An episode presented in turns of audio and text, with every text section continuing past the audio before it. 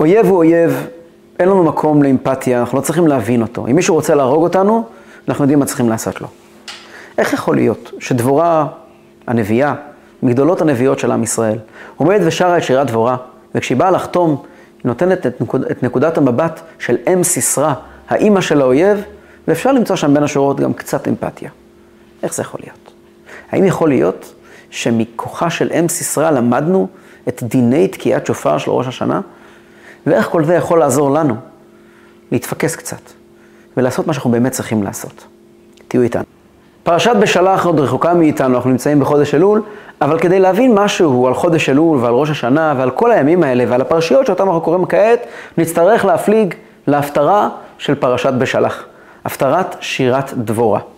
בואו ניזכר אה, בסיפור באופן כללי ואז נרד לפרטים. בימי יהושע בן נון אה, נכנסים בני ישראל לארץ ישראל וכובשים את הארץ מידי הכנעני והחיטי והאמורי. וקודם כל מהכנעני, ארץ כנען, ומייסדים כאן את ארץ ישראל.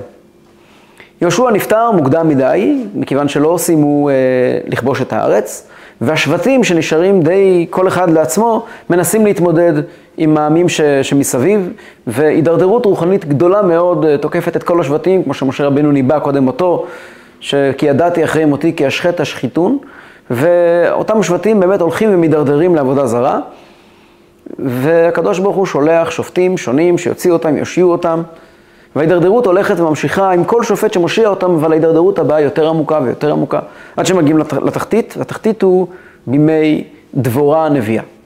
דבורה הנביאה, שהישועה שהיא הביאה לעם ישראל, למעשה החריטה את, את הכנענים מהאזור שלנו, והייתה ישועה מאוד מאוד משמעותית, מתוארת בפרקים הרביעי והחמישי של ספר אה, חמישי והשישי. כן, הרביעי והחמישי. מתוארת בפרקים הרביעי והחמישי של ספר שופטים. שם מסופר... דבורה הנביאה היא בעצם הנביאה של אותו דור, דור, דור השפל הגדול ביותר, והיא הביאה לעם ישראל תקומה לא פשוטה, תקומה גדולה מאוד, תקומה, תקומה משמעותית, שלמעשה מחריטה את כל השלטון של, ה, של הכנעני מהאזור שלנו. והסיפור שלה מתואר בהרחבה בפרק הרביעי והחמישי של ספר שופטים. הפסוקים פותחים במילים, ודבורה אישה נביאה אשת לפידות. עצם העובדה שהייתה לעם ישראל שופטת, והיא שופטה את ישראל בעת ההיא, ולא שופט כפי שהיה רגיל, מצביע על אה, איזשהו אלמנט שהיה מיוחד לאותו דור, שאישה זה הרי כידוע תמיד עניין של מקבל, עניין של היכולת להתרומם מהתחתון, להתרומם מהעולם, לעומת אה, איש שתפקידו בעיקר זה להביא את העליון אל התחתון, להביא את הקדוש ברוך הוא לעולם, והיא הצליחה לעורר את עם ישראל מלמטה למעלה להתעוררות תשובה גדולה מאוד, שהשיא שלה היה אחרי הניצחון הגדול במלחמה שערכה עם כנען, בהר תבור בשירת דבורה. הסיפור היה שיבין מלך חצור, מלך כנען, היה לו שר צבא בשם סיסרא, שחז"ל מדברים מאוד הרבה על הכוחות הבלתי רגילים שהיו לו. היה לו 900 רכב ברזל, והוא לחם עם עם ישראל מלחמה מאוד מאוד קשה. רדפו אותם, עינו אותם, הפריעו להם בעצם אה, לחיות חיים אה, בטוחים, שלטו בכל הארץ, ובסופו של דבר קוראת אה, דבורה, אותה אישה נביאה, לברק בן אבינועם, ומצווה עליו ללכת ולהילחם בסיסרא. מלחמה שמתוארת, כפי שהזכרתי, בהרבה מאוד פרטים. בסופו של דבר באמת מצליחים להכניע, את, בעזרת שמיים, התערבות שמימית באמת, מצליחים להכניע את אה, שר צבא יבין, וסיסרא עצמו בורח מהמלחמה עד שהוא נופל לאוהל יעל אשת חבר הקני, שנמצאת בקדש נפתלי, באזור קדש נפתלי, שזה אזור קריית שמונה של היום, והיא הורגת אותו, כפי שרבים מכירים את הסיפור, תבורך מנשים יעל אשת חבר, מנשים באוהל תבורך. אחרי הסיפור הזה, ותשר דבורה וברק בן אבינועם ביום ההוא, עולה דבורה עם ברק על הר תבור, וכל השבטים מופיעים שם, ושם יש את שירת דבורה, שירה מרתקת, שירה מיוחדת. אבל אני רוצה להתמקד דווקא בארבעת הפסוקים שחותמים את שירת דבורה. אחרי שהיא מתארת את, הניצ... את הניצחון הגדול, ואת השיבה להשם שנעשתה תוך כדי המלחמה ומיד אחריה, היא חותמת את זה בסיפור מאוד מוזר. שהיא מנסה לתת, לתת את הסיפור, לתת את ההתרחשות, ש, ש, הנפילה של סיסרא, מנקודת מבט שלא פחות ולא יותר אם סיסרא. איך אם סיסרא רואה את הסיפור. ואני אקרא את הפסוקים מבפנים. בעד החלון נשקפה ותייבב אם סיסרא בעד האשנב, מדוע בושש רכבו לבוא, מדוע איחרו פעמי מרכבותיו. זאת אומרת, היא יושבת וממתינה שמה שהוא יחזור הביתה. חכמות שרותיה תעננה, אף היא תשיב המראה על החברות שלה מנסות לנחם אותה, וגם היא מנסה לספר לעצמה סיפור, לצבוע את האירוע באיזושהי משמעות אחרת.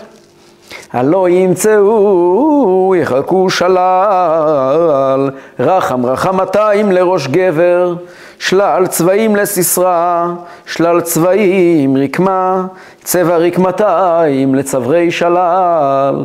הרי שמה במלחמה הם בטח שמה תופסים והורגים את כל מה שהם רק רואים, והם יביאו הרבה מאוד תכשיטים, יביאו בגדי נשים שהם ימצאו שמה, יעשו עוד כמה דברים אה, לא כל כך ראויים.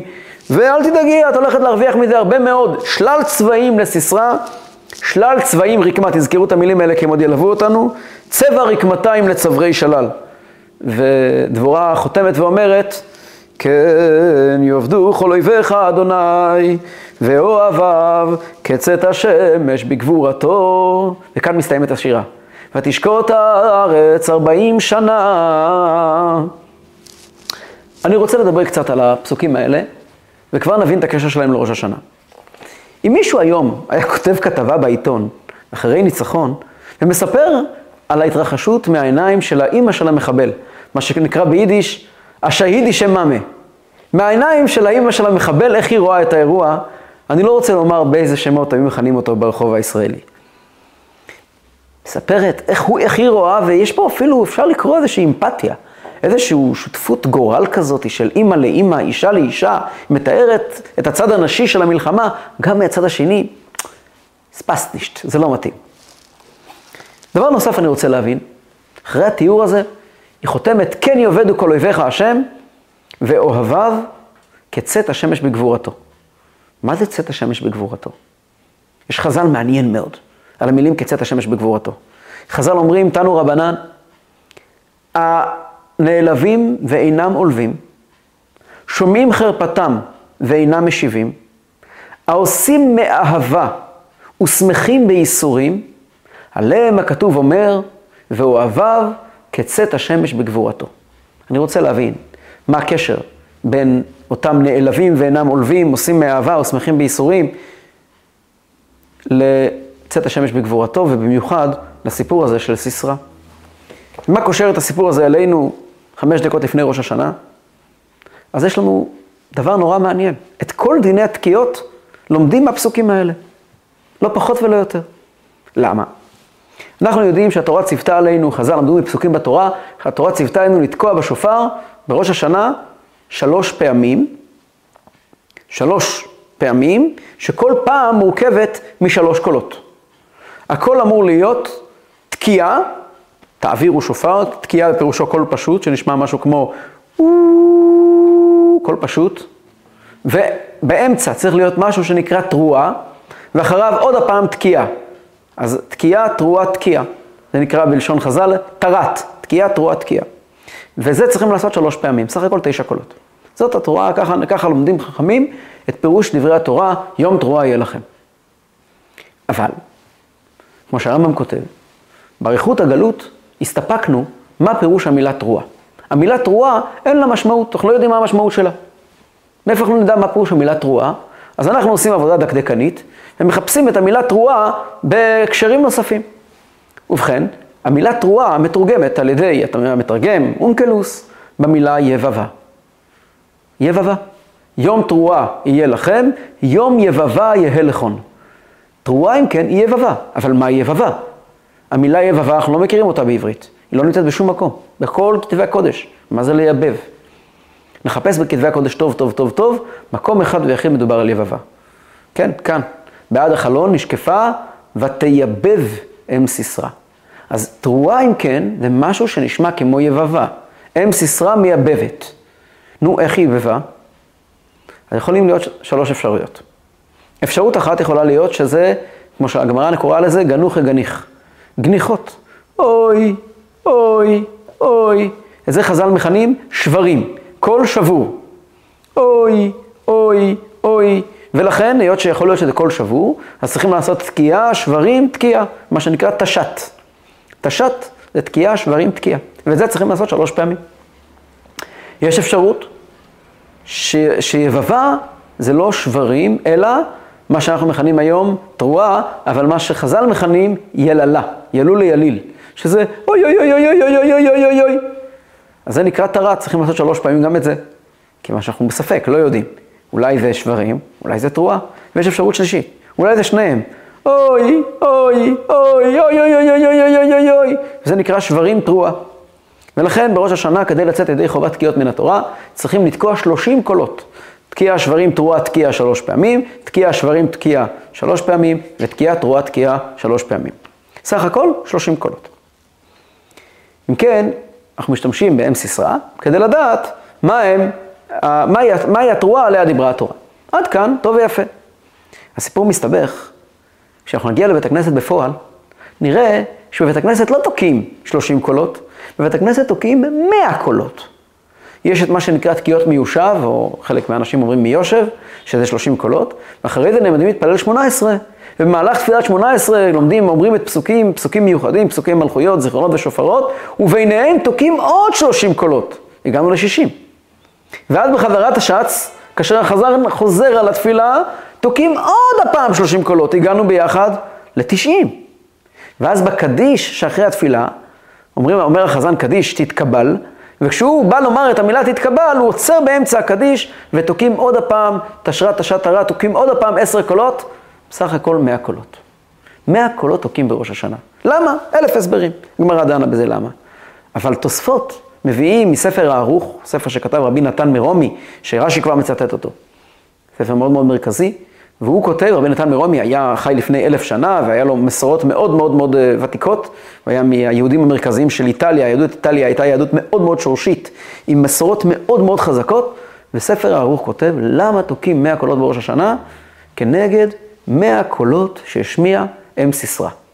זאת אומרת, לא רק שלומדים מאם סיסרא מהי התרועה שעליה דיברה התורה, אלא אנחנו תוקעים את כל מאה הקולות כי אם סיסרא בכתה מאה פעמים. המאה קולות שעשתה אם סיסרא, אנחנו מנציחים אותם בראש השנה. לא, לא התבלבלנו לרגע. אם סיסרא, כזה כבוד, בראש השנה משמיעים מאה קולות בגלל אם סיסרא? מה זה ועל מה זה? אנחנו נבין את הדברים, בעזרת השם, הדברים שאני אומר כעת הם מיוסדים, תמצית שלהם, על מה שכתוב בספר פרי צדיק, של רבי צדוק הכהן מלובלין, אבל אנחנו נרחיב אותם בהבנה על פי חסידות חב"ד, כפי שמבוארים במאמרים בלקוטי תורה.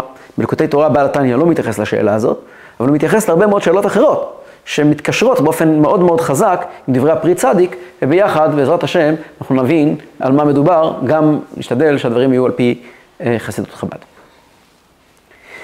אם אנחנו נקרא את פרשיות חודש אלול, אנחנו נראה שיש כמה נושאים שפרשיות חודש אלול עוסקים בהם שוב ושוב ושוב ושוב.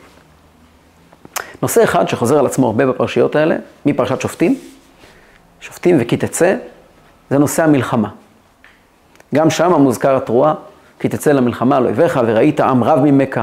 שם מוזכר, כן, שיש תרועה, תרועת שופר של, חצי, של, של מלחמה. יש גם הכתרת המלך בפרשת שופטים. גם שם יש שופר, כל שופר שאיתו מכתירים מלך. ונושא נוסף שבו עוסקים בפרשיות האלה, זה גלות וגאולה. בכי תבוא מתחילים לדבר על על, על 98 קללות והפיזור של עם ישראל בכל העולם, מדברים גם על כי תבוא אל הארץ, על זה שבני ישראל יחזרו לארץ ישראל. פרשת ניצבים, שהפרשה האחרונה והחותמת של חודש אלול, והיא הפרשה שתמיד מברכת את ראש השנה, מדברת גם היא על העניין הזה של, של קיבוץ נידחים. אם יהיה נידחך בקצה השמיים, משם מקבצך השם אלוקיך, ומשם מקחך. וגם קיבוץ נידחים קשור לתקיעת שופר. למה קשור לתקיעת שופר? ידועים דברי הרס"ג, רבנו סעדיה גאון. רבנו סעדיה גאון היה מהגאונים, מחשובי הגאונים. הגאונים זו התקופה שעוד לפני הראשונים, זאת אומרת, יש לנו את הגמרא שנכתבה על ידי האמוראים, אחרי האמוראים היה תקופה קצרה שנקראת הסבוראים, תקופה שאין לנו יותר מדי מידע על מה שהתרחש שם, ואחריה מיד תקופת הגאונים. והחשוב, המרכזי שבגאונים היה רבי סעדיה גאון, שהיה פילוסוף גדול. ואחריו, בפער מסוים, מתחילה תקופת הראשונים, בעיקר בספרד ובאשכנז. רבי סעדיה גאון כותב עשר סיבות למה תוקעים בשופר בראש השונה. וכל הסיבות הן אה, קשורות איכשהו לדברים שמדוברים בפרשיות האלה, וביניהם באמת כי שופר זה קול של מלחמה, תרועת מלחמה, וגם כי שופר זה קול של הכתרה, וגם כי שופר קשור לקיבוץ נידחים. איפה אני יודע שהשופר קשור לקיבוץ נידחים?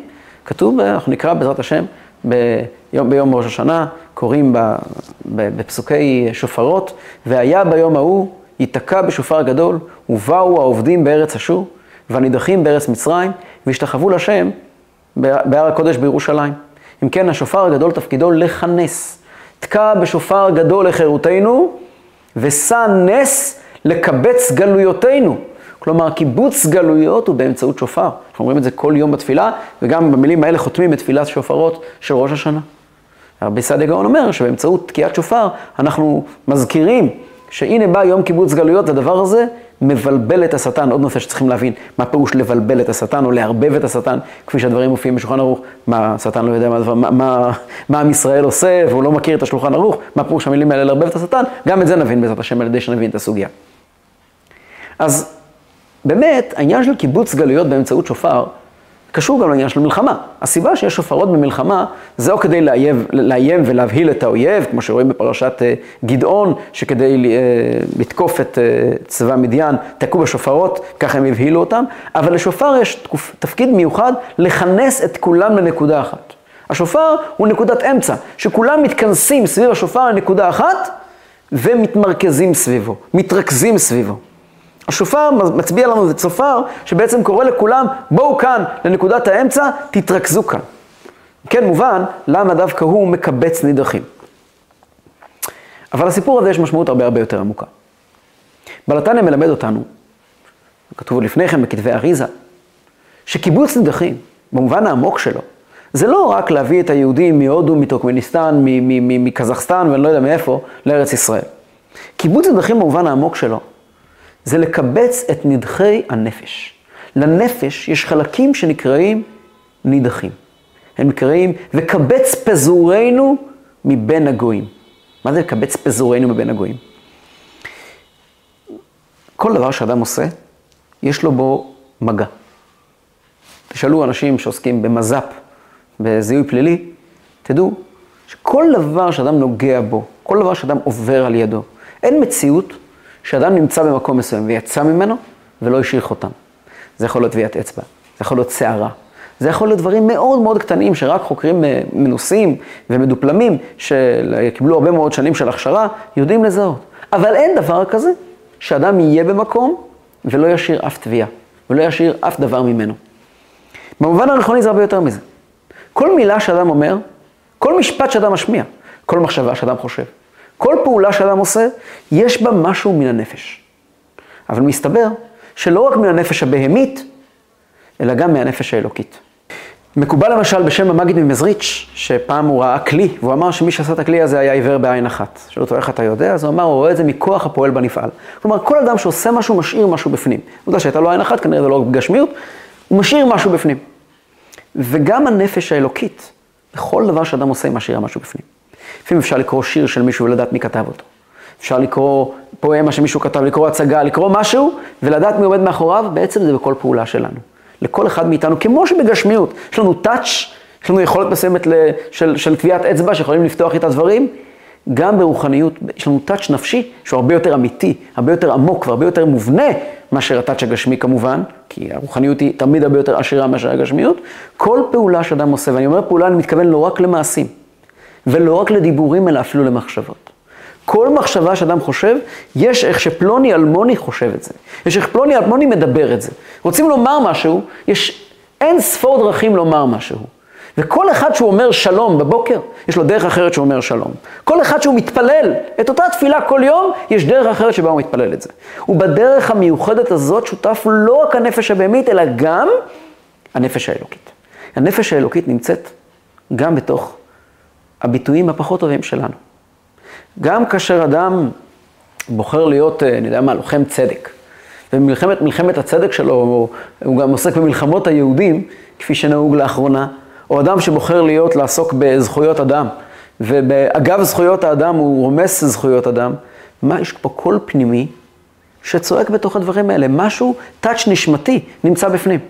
כאשר האדם הזה שב בתשובה, שב אל השם, הוא משיב איתו לא רק מכאן ואילך, אלא גם מכאן ולמפרע.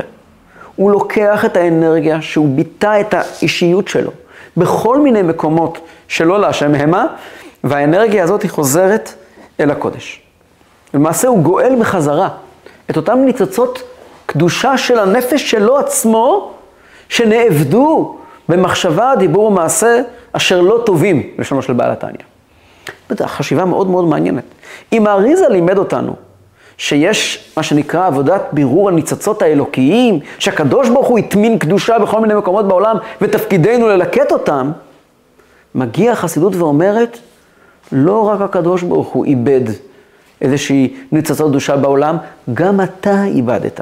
כל רגע בחיים הוא הרי הזדמנות של הנפש האלוקית. כל רגע אדם נולד עם איקס רגעים, לרגעים תבחננו, אדם נולד עם כמות מסוימת של רגעים וכמות מסוימת של הזדמנויות, ובכל מגע שהיה לנו עם כל אדם שפגשנו, עם כל מציאות שפגשנו, כל מחשבה שהייתה לנו, ולא תועלה למקום הנכון, לקחה משהו מאיתנו אל המקומות האלה הלא נכונים, ונשארה שם. היא שם בגלות. זה המשמעות של גלות השכינה. השכינה זה הולך על הקדוש ברוך הוא כמו שהוא שוכן בנשמה, ושכנתי בתוכם. גלות בדרך כלל מסבירים, כאשר הקדוש ברוך הוא והנשמה האלוקית צריכים לעשות מה שהם לא רוצים. גלו לאדום שכינה עמהם. כשהנשמה עושה מעשי אדום, עושה דברים שהיא לא רוצה לעשות, הקדוש ברוך הוא שם, בלשון נתניה, כלוקח ראשו של מלך ומטמינו בבית הכיסא מלא צואה. אז כשאנחנו עושים מעשים לא טובים זה גלות. אבל יש פה גם משמעות של גולה.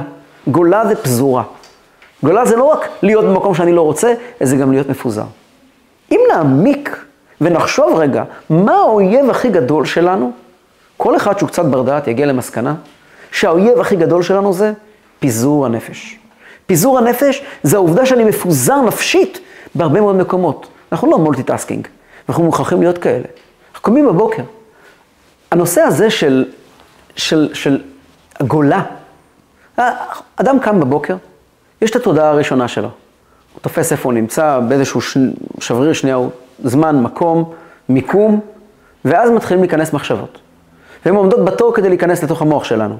הן דופקות בדלת, או לא דופקות בדלת, הן מודיעות, יש לך לסדר היום את זה, ויש את הרופא שאמר ככה, ויש את הבנק שצריך לעשות ככה, ויש את ההוא שצריך לעשות ככה, ו- והמחשבות האלה מתחילות וטורדות את המוח שלנו, ויש לנו איזה שהם מעגלים של מחשבות שמקיפים אותנו כל הזמן, בכל רגע נתון. הטלפון שלנו לא מפריע לזה, הוא רק עוזר לזה. הטלפון שלנו, העובדה שהוא קיים אפילו במקום, אפילו אם אנחנו לא משתמשים בו, הוא תמיד מזכיר לנו שאנחנו כל הזמן, יש לנו מחשבות שמרחפות ברקע. תבדקו את זה. תעמדו, תדברו עם, עם בן אדם באיזשהו מקום, פתאום מישהו מזכיר את השם שלכם במרחק של כמה מטרים, אתם אוטומטית תסתובבו. למה תסתובבו? מה קרה? אתם כן עם קשב לשם. אתם לא מקשיבים למה שמדברים, אבל משהו נמצא גם שם. ואם הטלוויזיה עומדת ברקע ומדברים ופתאום מודיעים איזושהי הודעה חשובה, בתוך שנייה אתם גם שם. כי הקשב שלנו נמצא בהרבה מאוד מקומות אה, בו זמנית, ואנחנו מפוזרים, מפוזרים, נמצאים בהיסח הדעת, בפרט בתקופה שלנו, חוסר המיקוד שלנו הוא מטורף. הוא מטורף. אני, אני, אנחנו יושבים, אנחנו כעת יושבים ומדברים באמצעות מדיה, כן? מי יודע כמה מתחרים יש לסרטון הזה שאתם כעת שעוד צופים בו, מקשיבים לו באמצעות הפודקאסט. אגב, זה הזמן להזכיר שמי שעדיין אה, לא עשה מנוי, יכול לעשות מנוי, וככה אנחנו נטריד אותו, ונהיה במחשבות שמפריעות לו מאחורה. אבל יש, יש כל הזמן תחרות על הרעש הלבן, שאנחנו עוברים אותו כל הזמן, כל הזמן, כל הזמן, כל הזמן, כל הזמן. משיח כתוב שאין בן דוד בא אלא בהיסח הדעת. ישבתי לפרש, היסח הדעת, דעת זה מיקוד. היסח הדעת זה הפך ממיקוד. משיח צריך להגיע בדור כזה שכולנו מוסכי דעת. בעזרת המסכים גם כן. אבל כולנו מוסכים, קוראים להם מסכים, כן? שמסיחי דעת. אז אנחנו כולנו מוסכים, והפיזור הזה הוא מטורף. ההפך מפיזור זה קיבוץ, כינוס. בעל התניא אומר במקום אחר לגמרי, שכל יום בתחילת התפילה אנחנו מבקשים, הושיע את עמך, וברך את נחלתך, וראם ונעשה מידי העולם. שם נאמר גם, הושיע את עמך, אומר, תושיע אותנו מהפיזור הזה. ואחד מהפסוקים שאומרים שם זה, הושיענו השם אלוקינו, וקבצנו מן הגויים להודות לשם קודשך. אומר בעל התניא, לפני שהתפילה מתחילה, יהודי מבקש, הושיענו השם אלוקינו, תושיע אותנו מהפיזור הזה, וקבצנו מן הגויים. הגויים זה כל המון המון ביידיש, זה נקרא שקוצים. כן, כל הגויים הקטנים, כל המחשבות הלא טובות, כל העניינים של העולם, לא רק לא טובות, כל העניינים של העולם הזה, כל, ה, כל הדברים שאנחנו מפוזרים בהם, תושיע אותנו, קבץ אותנו מהם, להודות לשם קודשך, שנוכל להתפלל, שנוכל להגיד מילה אחת מתוך חסידות כמו בן אדם, בלי שכל רגע תגיע מחשבה אחרת ותפריע לנו. זאת הבקשה. וקבצנו מן הגויים להודות לשם קודשך, שנוכל להתפלל. להתפלל זה להתמקד, לשים לב לנקודה. הרעיון הזה של קיבוץ נידחים עומד במרכז של חודש אלול. זה פרשת ניצבים, פרשת כי תבוא. זה הסיום של חודש אלול. אלול מלשון חיפוש. אלול זה חיפוש בארמית. בחודש אלול אנחנו הולכים ומחפשים את חלקי הנפש שלנו שעבדו לנו במהלך השנה. 12 חודשים עברו מאז ראש השנה האחרון. כאשר עמדנו וזעקנו מקירות ליבנו מול ארון הקודש הפתוח, אבינו מלכנו הבטחנו, אין לנו מלך אלא אתה. אתה המלך היחידי שלנו, אנחנו מחויבים רק לך. ומאז עברו 12 חודשים. וב-12 החודשים האלה התגלנו, התגלה שלנו עוד כמה מלכים. הפקיד בבנק, והרופא, וחמותי, וכל אחד והמלכים השונים ששולטים עליו. והתפזרנו בכל אלה. וכעת מגיע זמן כינוס. יום המלך. אתם ניצבים היום כולכם לפני השם אלוקיכם, מתכנסים, ראשיכם, שבטיכם, זקניכם ושוטריכם, כל איש ישראל, כולם מתקבצים יחד. יום קיבוץ גלויות. תקיעת השופר של ראש השנה, אומר רבנו סעדיה גאון, היא לקבץ גלויות. וזה דבר שמפחיד מאוד את השטן. הרי מה זה השטן? השטן זה לא איזה כוח שמימי. השטן פירושו אותו אויב שמפריע לי להיות מקובץ. אותן הסחות דעת. הכוח שלו זה שהוא מערבב אותי. זה שהוא גורם לי להיות כל הזמן באלף ואחד מקומות.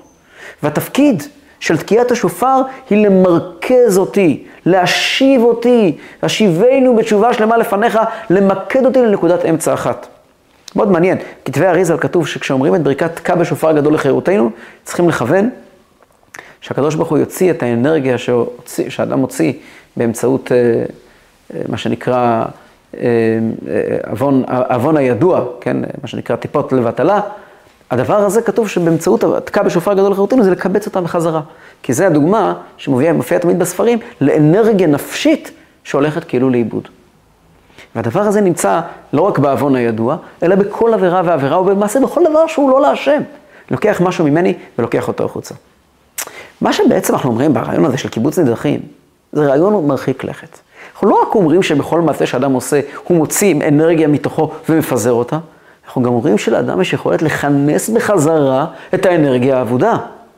כמו שאנחנו אומרים שיכולה לאבד, באותה מידה אנחנו אומרים שאדם יכול לקבץ אותה.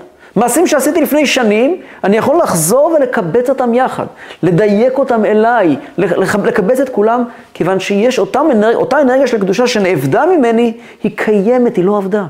היות שהיא קדושה, היות שהיא חלק מהנשמה האלוקית, היא לא הולכת לאיבוד. שום מעשה שאדם עשה לא, לא, הולך, לא הולך לאיבוד. ובאמצעות השיבה אל השם, אנחנו מחזירים וממקדים וממרכזים את הכוחות שכבר נאבדו כביכול, כמו שכתוב בפסוק, וגם קוראים את זה בפרשת שבוע. וביקשתם משם את השם אלוקיך ומצאת. אומר בעל התניא, וביקשתם משם, איפה צריכים לחפש? שם, לא פה, לא תחת הפנס, איפה שנאבד. אבל איך, איך תמצא? כי תדרשנו, אומר הפסוק, בכל לבבך ובכל נפשך, תחפש אותו בתוך הלב שלך, שם הוא נאבד. וכאשר אנחנו נחפש אותו בשם, שם זה הולך על המקומות הלא טובים, שנמצאים בכל לבבך ובכל נפשך, יש לנו יכולת לשוב אל השם, להתמרכז ולהתמקד. וזה סוד השופר. השופר הוא כידוע, הוא הקול, של, הוא הקול הפנימי שלנו. הוא לא מילים ולא דיבורים ולא מחשבות. אותה נקודה פנימית של אבא, אבא הצילני, אותו קשר אמיתי, אותו מסירות נפש, שיהודי קורא לקדוש ברוך הוא בכל הכוח שלו, בכל הכוח שלו, זה ממרכז את הנשמה כולה לנקודה אחת, וכל הכוחות חוזרים יחד. נחזור לאם סיסרא. יהודי ירד לעולם, אנחנו אומרים בכל בוקר בתפילה, כדי להילחם עם הכנעני. וחרות עמו הברית לתת את ארץ הכנעני, והחוטי, והאמורי, והפריזי, והבוסי, לתת לזרעו. ותקם את דבריך כי צדיק אתה. תקם את דבריך. דבר השם נמצא בתוך הכנעני והחיטי והיבוסי, ואדם צריך להקים את דבר השם.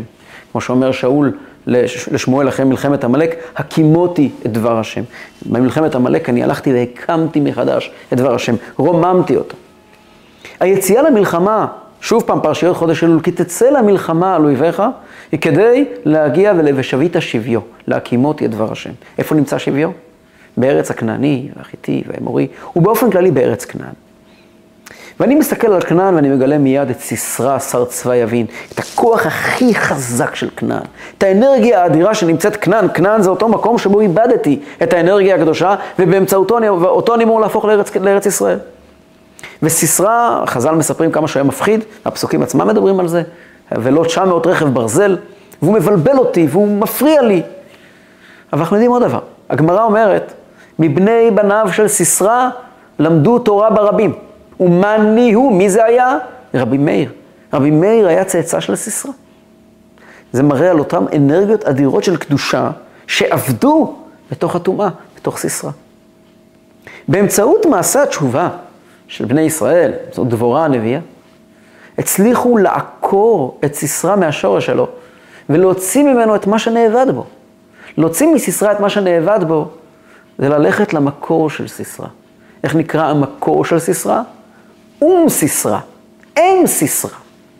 אם סיסרא זה המקור של סיסרא, המקור הגבוה של סיסרא, הקדושה העליונה שלמעלה מסיסרא, שהיא מתמרכזת ומתייפחת, היא מסתכלת על שלל צבעים לסיסרא. לעולם הזה יש להציע שלל צבעים לסיסרא, שלל צבעים רקמה, רקם רקמתיים לצברי שלל. כל אלה, כל הצבעים הרבים של העולם הזה יש להציג, כל אלה יוצאים ומתמרכזים לנקודה אחת. איך קוראים לנקודה הזאת? כן יאבדו כל אוהביך השם, ואוהביו כצאת השמש בגבורתו. כן יאבדו כל אוהביך השם, זה כאשר מתבטלת הקליפה שמכסה את האנרגיה הקדושה. ואז משם יוצא, ואוהביו, רבי מאיר, כצאת השמש בגבורתו. לנו את שלל צבעים, שזה השפה של, של האויב, ומול השפה של האויב, שזה שלל צבעים, יש לנו את השמש בגבורתו. צבעים זה בסך הכל כמו השמש. השמש יש בה הרבה מאוד צבעים, אנחנו לא רואים הרבה מאוד צבעים בשמש. בשמש אנחנו רואים אור אחד, אור פשוט. בעל התניא מלמד אותנו, גם בפרשיות האלה, פרשת אה, אה, כי תהיינה לאיש שתי נשים, האחת אהובה ואחת צנועה, והיה בן הבכור לשנאה. אומר בעל התניא שהאהובה זה הנפש האלוקית והשנואה זה הנפש הבהמית. מסביר שם בעל התניא שאי אפשר לזלזל בכוחות של הנפש הבהמית. אי אפשר לבוא ולומר, אה, נפש הבהמית זה שום דבר. יש שם שלל צבעים לסיסרא, שלל צבעים רקמה. לנפש הבהמית יש בלי סוף כוחות, בלי סוף יכולות. עובדה, העולם כולו מתנהל על ידי נפשות בהמיות. נכון, גם לנפש האלוקית יש. אבל הנפש האלוקית, כדי שהיא תוכל לגלות את הכוחות האדירים שלה, זקוקה לנפש הבהמית. לכן היה בין הבכור לשנייה. אומר שם בעל התניא דבר מאוד מאוד מעניין. כדי להוציא את השלל שנמצא בנפש הבהמית, הדרך היא לא להיות גם כן multitasking, לא להיות גם כן שלל צבעים, לא שהנפש אלוקית חסר. צריכים לחפש את מה האפור, מה הנקודה שיש לנפש האלוקית ואין לנפש הבהמית. מה יש בנפש האלוקית ואין בנפש הבהמית? לנפש האלוקית שאין בנפש הבהמית יש חיבור עם הקדוש ברוך הוא. זו דוגמה הכי, הכי פשוטה. אם נסתכל על היהודים הכי גדולים שפעלו כדי לעורר יהודים לשוב לצור מחצבתם. לא נדבר אפילו על הרבי. הרבי מחזיר בתשובה הכי גדול בכל הדורות ובכל הזמנים. הרבי היה בו לגמרי גם שלל צבעים. הרבי היה בעל ידע נרחב בכל תחומי העולם, וחוכמה מופלאה, ויכולות בלתי רגילות, כמו שכולנו יודעים. אבל כאשר תשמעו מאנשים שזכו לשוב לצור מחצבתם בזכות הקשר עם הרבי, או עם השלוחים של הרבי, שזה גם סוג של קשר עם הרבי. האם הם פשוט התרשמו מהחוכמה של הרבי? הם פשוט ראו את הצבעים, את, המניפה האדירה של חוכמתו של הרבי וה, והקשרים שלו והדאגה שלו לכלל ישראל? כולם אמרו דבר אחד, ראינו נקודה של אמת. ראינו חיבור לקדוש ברוך הוא. מה שבסוף חיבר, ראינו, יש לא מעט שלוחים של הרבי שהביאו אל הרבי יהודים, אנשי מדע ואנשי רוח, והם עצמם היו די פשוטים. די פשוטים. מכיר כאלה בלי סוף דוגמאות. ותשאל את אותם אנשי מדע ואנשי רוח, מה מצאת באברך הזה, באדם הפשוט הזה, בלי שום רקע אה, אוניברסיטאי, אקדמאי? מה, מה, מה גרם לו לקחת אותך, הפרופסור הגדול והמלומד, ולגרום לך להחליף לגמרי את כל אורחות חייך? מה מצאת בו? מצאת בו שלל צבעים? ויאמר לך, מצאתי אדם שמאמין במה שהוא עושה. מצאתי נקודה של אמת. הדרך של הנפש האלוקית להילחם בנפש הבהמית, זה לא באמצעות שלל צבעים, לא כי אין לה, אלא באמצעות כצאת השמש בגבורתו. זה מה שחז"ל אומרים. הנעלבים ואינם עולבים, כי הם לא במשחק של העולבים, שומעים חרפתם ואינם, ואינם משיבים, שמח, עושים מאהבה ושמחים בייסורים. עושים מאהבה, אומר הרמב"ם, זה מי שעושה את האמת כי היא אמת. כי ככה זה וזהו זה. לא כי אני הולך להרוויח מזה משהו. ושמחים בייסורים, הייסורים לא מבלבלים אותם. עליהם הכתוב אומר, ואוהביו כצאת השמש בגבורתו. זה קול השופר. קול השופר זה אותו קול חד, חד משמעי, של טו, של נקודת אמת פנימית שאי אפשר לבלבל אותה. התרועה, אומר בעל התניא, זה מלשון תרועם בשבט ברזל, זה השבירה של הקליפה. אם סיסרא הולכת ונשברת, הולכת ומתפרקת. את כל השלל צבעים היא מאבדת ונותנת לקדושה, משם יוצא רבי מאיר. אור אחד גדול, אור שממרכז, והיה ביום ההוא ייתקע בשופר הגדול. ובאו העובדים בארץ אשור. ארץ אשור זה הולך על כל הדברים של העושר שיש לאדם בעולם. כל השלל צבעים שהעולם יש לו להציע. והנידחים בארץ מצרים, זה כל הגולה שאדם מאבד את עצמו בכל מיני דאגות. וכולם מתמרכזים בנקודה אחת. והשתחוו להר השם בירושלים. במהרה בימינו אמן.